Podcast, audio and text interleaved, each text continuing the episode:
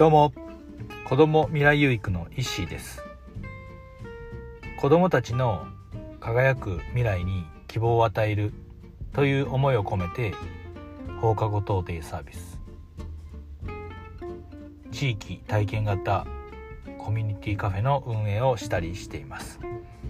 はい、ということで今日も、えー、賢人たちからの運命を変える質問松田美弘さんが書かれた本の中の、えー、質問に答えていきたいと思います。でその質問は、えー、質問は、えー、Web3 とか NFT に関連して関連づけて、えー、質問の方に答えていきたいと思います。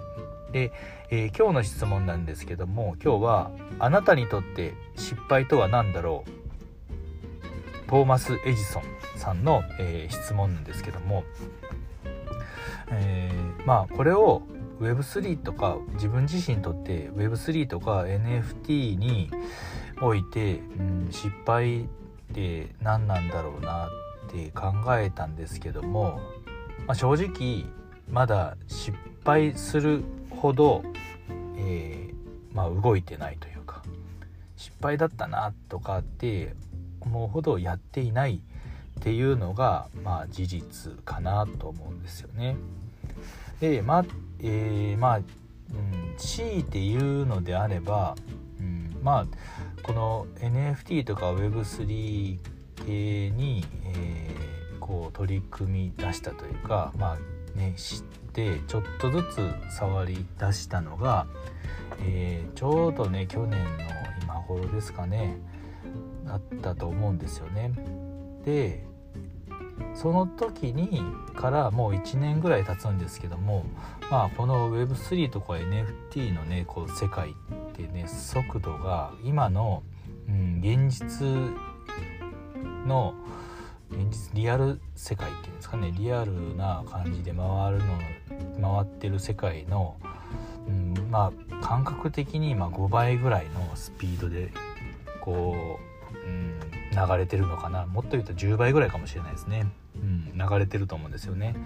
でまあ強いて言うのであれば1年ぐらい経って普通だったらまあ1年まあ1年でも結構ねまあ時代流れ早いですけどうん1年前からやってるのであればもう少しまあ覚悟を決めて、まあ、取り組んでる取り組んどけばよかったかなって、まあ、後悔じゃないですけどもちょっとこうねもうちょっとこう取り組めることあったかなと思うぐらいなんですけどもまあ実際こう、うん、物理的なこととか、まあ、自分の気持ちであったりとかっていう部分ではまあやるだけのことはできや自分が今できることはやれたかなとは思いますね。でまあこれからなんですけどももうどうせやるのであればそこにま覚悟を決めてね、えー、取り組んでいく必要はあるのかなと思いますね。それがやっぱり子どもたちの未来であったりとか本当にこうねこれからの、うん、時代を生き抜くための、まあ、力にもなっていくのじゃないかなと思ってるのでね。なのでそこは本当にねあの覚悟を決めて未来を見据えてまあ先行者優位じゃないですけども立てる立てる今ここで動いとけばねえー、先行者優位立てるんじゃないかなと思うので、うん、今はやっておかないやっておかないとまああの時によかやっとけばよかったなと後悔するかなと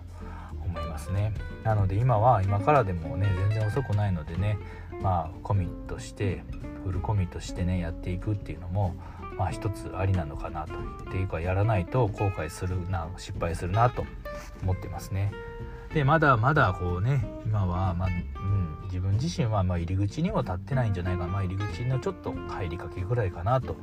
思うのでねこれからねあのどんどんそう、えー、積極的に、まあ、コミュニティに活に入活動コミュニティで、発信発言したりだとか、うん、つながりを、ね、いろんなその Web3 界隈に、えー、ね、あのいらっしゃる方々に方々とこうなんですかねコネクトして、うん、つながりを作っていきたいなと思いますね。はい。なかなかねこうなんせねこうねまあでも Web3 とか NFT の、まあ、この世界ってねまあ今やってる人たち、まあ、イノベーターの人たちは切り開いていくのでその人たちももう手探り状態でやっていってると思うんですよね。なのでそこにやっぱりねその正解はもうね誰にもわからないのでねどんどんまあ動いていってやっていくのしかないのかなと思いますね。